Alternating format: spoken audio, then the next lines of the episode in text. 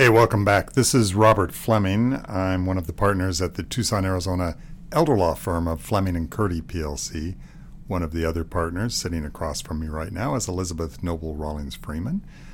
We thought that today, for our Elder Law Issues podcast, we would talk about one of our very favorite topics. Uh, my tongue is pretty firmly planted in my cheek fee agreements. Um, you know, Elizabeth, when we first get involved with a client, one of the things that I enjoy the least is the formality of fee agreements and getting them out and getting them signed. But it's a necessary thing. We do them in pretty much every case, uh, and uh, and we do them because we are required to, and because it's the right thing to do. It's a better practice to do. So, what what is a fee agreement about? It's just our our greedy lawyer attempt to lay our hands on more cash, right? No, Robert. Let let's get something out here right at the top of the podcast. We're not talking about fees when we talk about the importance of a fee agreement. I'm delighted that we are running a practice, Robert, where we are not up at night concerned about what fee we put in the fee agreement. A fee agreement is more about the documentation of the attorney client relationship. And so that is a threshold issue, the attorney client relationship, and who the client is that has to be documented in our file at the inception of a case. And I wish that, you know, these, you know, fee agreements could be a spoken agreement, a handshake, nothing in writing because it's a real headache to develop these things. It's a real headache to track these things down. Believe me, neither you nor I or other people in our practice like getting through these, creating them, sending them, following up on them. But it's really for your benefit and ours to have a fee agreement, a written agreement about who the client is and about the scope of work. And it's important, Robert, because we need to have real clarity about our role in what we're doing for you. And I think that that's one of the things I try and get across to people.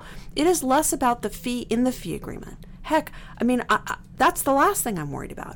What I am concerned about is making sure there is something documented so that if I'm run over by a truck, you know who the client is, Robert, and what we're doing for that person. That's part of the importance of this is to establish that for our whole firm so that if the attorney who is starting out on the case is for some reason out of the office or unable to assist, there's actually that agreement in place so that work can carry on. We we call them fee agreements, but I guess we really should call them by their formal real name. They're engagement agreements.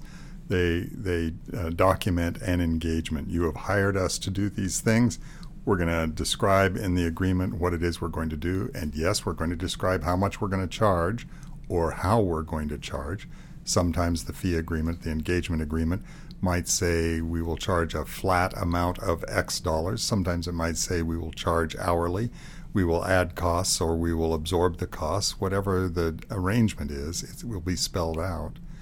But the, I guess the primary reason we call them fee agreements informally is because that's the key thing that Arizona's ethics rules require. We are required to tell people in writing how, how we're going to set our fee, not necessarily what the final fee will be, but how we're going to calculate the fee. And we're required to do that before we can do any work for them. So the agreement, the engagement agreement slash fee agreement, has to go out get signed and come back before we actually start doing the work. And Robert, we love DocuSign because it makes fee agreements easier for everybody. We can send them out electronically, we don't have to have an original signature. But the scope of work is something I also want to mention about these agreements. It's very important to talk about what we are doing for you. And, and we can talk about it in broad terms or very specific terms. But the reason for this is that you may have concerns and we may have concerns about the scope of work and the place where that is defined is in this initial agreement.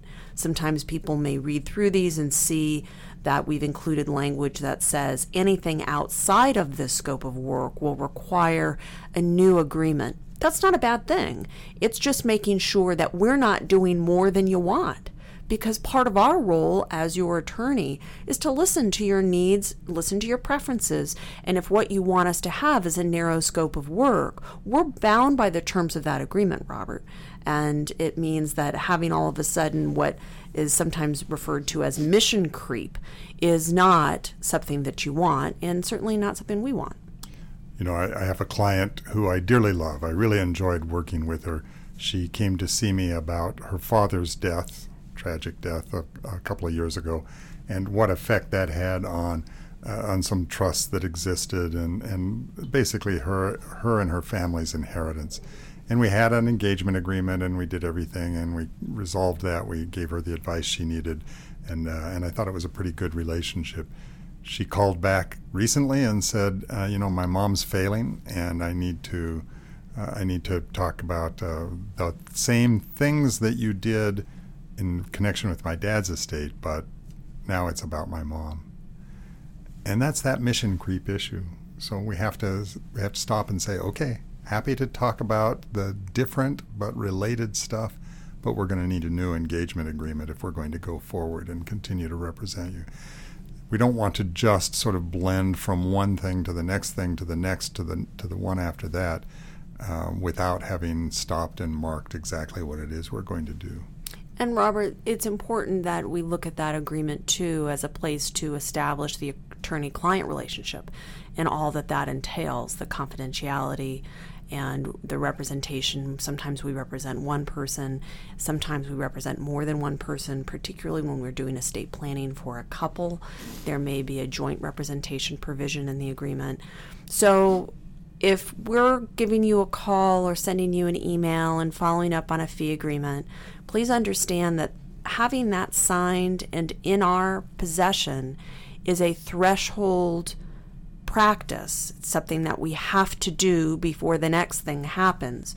So your file will not be completely open and ready to rock and roll with until we have the fee agreement back. And sometimes, Robert, I get great questions from clients about fee agreements before they sign. Those are wonderful. We welcome those.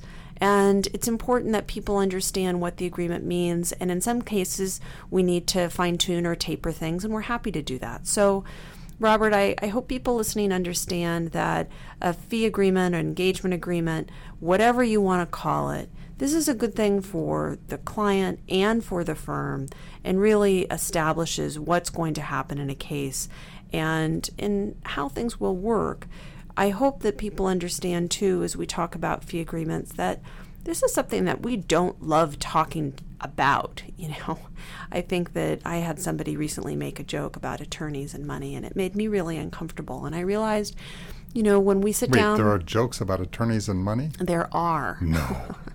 and it made me really uncomfortable. And I realized that in that particular moment, the client was uncomfortable figuring out how fees would work and how we would be talking about those things. And so you know, sometimes you have to get comfortable being uncomfortable, and part of that is reviewing the terms of these agreements. And so, just want everybody to know that we feel sensitive about this. It's important. It's really important when we look at the, our duties under Arizona law. And, you know, we've got insurance and we've got carriers who want to make sure we've got engagement agreements not just for our benefit, but also for the clients. And so, it's all around something that's uh, part of our job, and we hope people understand. Well, I think we need to wrap this up because I need to get back to my desk and uh, and get some engagement agreements finalized and sent out for signature, Elizabeth. So, you've been listening to me, Robert Fleming, one of the partners at Fleming and Curti PLC, a Tucson, Arizona elder law firm, and Elizabeth Noble Rawlings Freeman, one of the other partners at Fleming and Curti. We are talking about elder law issues as we do once a week on this regular podcast, and we hope to. Um, to, to count you among our listeners again next week. Thanks all.